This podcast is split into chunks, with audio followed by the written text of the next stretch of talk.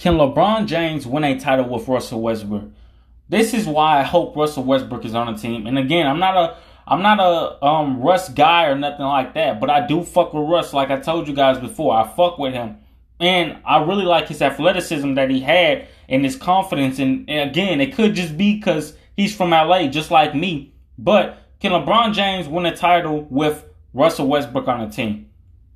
If Russ is on the team and he improves, really, like really improves, then yes, I feel like they can win a title on top of that, if Patrick Beverley and Russell Westbrook can squash their beef, then I feel like this will be another thing that can lead the team to victory. Um, personally, this is just what I think, but I feel like LeBron James can win a title with Russell Westbrook.